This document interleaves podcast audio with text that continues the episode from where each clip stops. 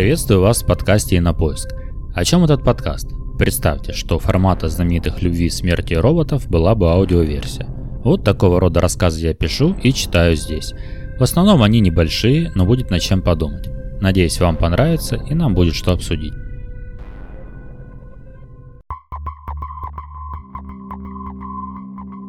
Любовь, несомненно, делает нашу жизнь ярче и осмысленнее. Но что если вас полюбил, мягко говоря, необычный человек – не секрет, что странные люди обладают определенной притягательностью, но вот куда вас могут привести подобные отношения? Давайте посмотрим на такую ситуацию вместе. Холодная Виолетта Она все так же сидит у окна и кажется, что совсем не заметила шума. Наверное, задремала под пледом. Да, вообще не двигается. Точно задремала. А значит, можно продолжить. Олег аккуратно вернулся на кухню тихо смел остатки осколков стакана и, опустившись на четвереньки, вновь стал вглядываться в темное пространство под диваном. Там точно что-то лежало прямо у стены, завернутое в полиэтилен. Но вот что? Настроение у Олега было приподнятым с утра. Сегодня ровно месяц, как они с Виолеттой живут вместе. Дату он помнил, потому что они познакомились 1 октября, а сегодня уже было 1 ноября. Интересно, она помнит? Девушка ему тогда сразу понравилась, он ей тоже. Он привез ее к себе домой в первый же день и стал всячески о ней заботиться. Одевал в красивую одежду, купал, вкусно кормил. Она ценила такое внимание, он это чувствовал, но очень опасался, что она станет такой же, как его предыдущие девушки, и непременно его предаст. Предательства он боялся больше всего, потому что по натуре был очень влюбчивым и сразу привязывался. Это происходило так быстро, что девушки ему не верили. Как можно полюбить человека, увидев его в первый раз – Виолетта не была исключением и тоже сомневалась, хотя и сразу согласилась с нему переехать. Каждый день начинался с вопроса, правда ли он ее любит. Олег клялся всем, чем мог, но она лишь холодно на него смотрела. По обыкновению девушка сидела в кресле у окна. Он подходил к ней сзади, нежно обнимал и прижимался к прохладной коже. Шутку удивлялся, почему она такая холодная. Она лишь смеялась, говоря о том, что летом он это оценит.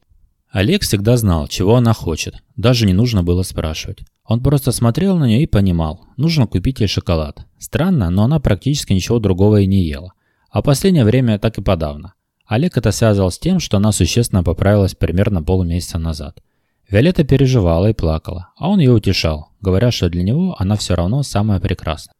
Сегодня Олег встал раньше. В честь праздника он хотел испечь любимый торт для Виолетты. Пусть знает, что ее поправившееся лицо его не смущает.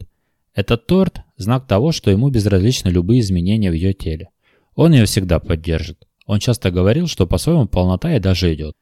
Виолетта дремала в кресле. Олег, как назло, уронил стакан, взятый для муки, и тот разбежался по полу острыми частицами. Олег замер и зажмурил глаза. Все, похоже, сюрприз испорчен. Сейчас она проснется и зайдет проверить, что случилось.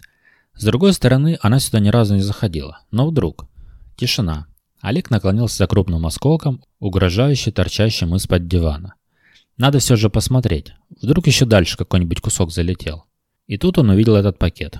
Что это? Рука не пролазила. Олег знал свою квартиру вдоль и поперек. Он регулярно делал уборку, не давая пыли ни единого шанса остаться на его территории. А значит, этот пакет могла оставить только Виолетта. Или все же другая девушка. Нет, такого не может быть, потому что после ее отъезда он делал генеральную уборку и точно сдвигал этот диван, чтобы промыть под ним пол. Кожа покрылась гадким холодным потом и стала не по себе. Он все сразу понял.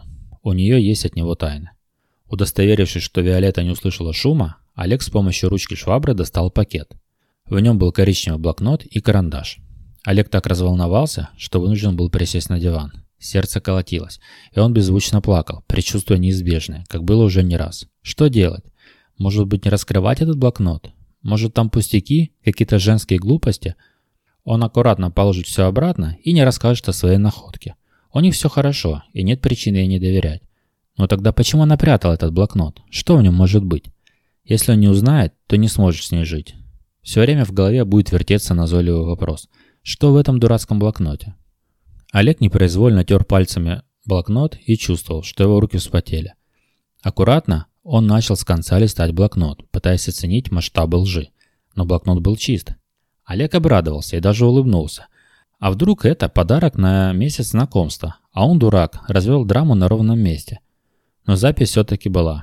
Прямо вчера. Он начал читать. 31 октября. Это первая запись, и я хочу рассказать все, что во мне накопилось, потому что я не могу больше этого терпеть. Я просто могу взорваться от ненависти. Мне кажется, я сильно ошиблась. Олег никчемный человек, и он меня ужасно раздражает. Его объятия, его дыхание и даже просто молчаливое присутствие в квартире. Он мне настолько противен, что я предпочитаю целыми днями смотреть в окно, лишь бы не видеть его отвратительного лица. Уверена, что другие девушки, как и я, в нем разочаровывались. По-другому и быть не могло. Они наверняка смеялись с его детской преданности и жажде любви и одобрения. Он как собачка, бегал за шоколадками, натирал влажной тряпкой тело, но после его касания мне хотелось снять с себя кожу, чтобы не чувствовать больше его мерзких пальцев, вечно пахнущих антисептиком. Я обязательно от него уйду к кому-то, кто достоин моей любви. А он пусть продолжает намывать свой пол. Идиот и неудачник. Склеенный мир Олега вновь разлетелся, как тот стакан. Он ощущал себя словно после жесткой контузии.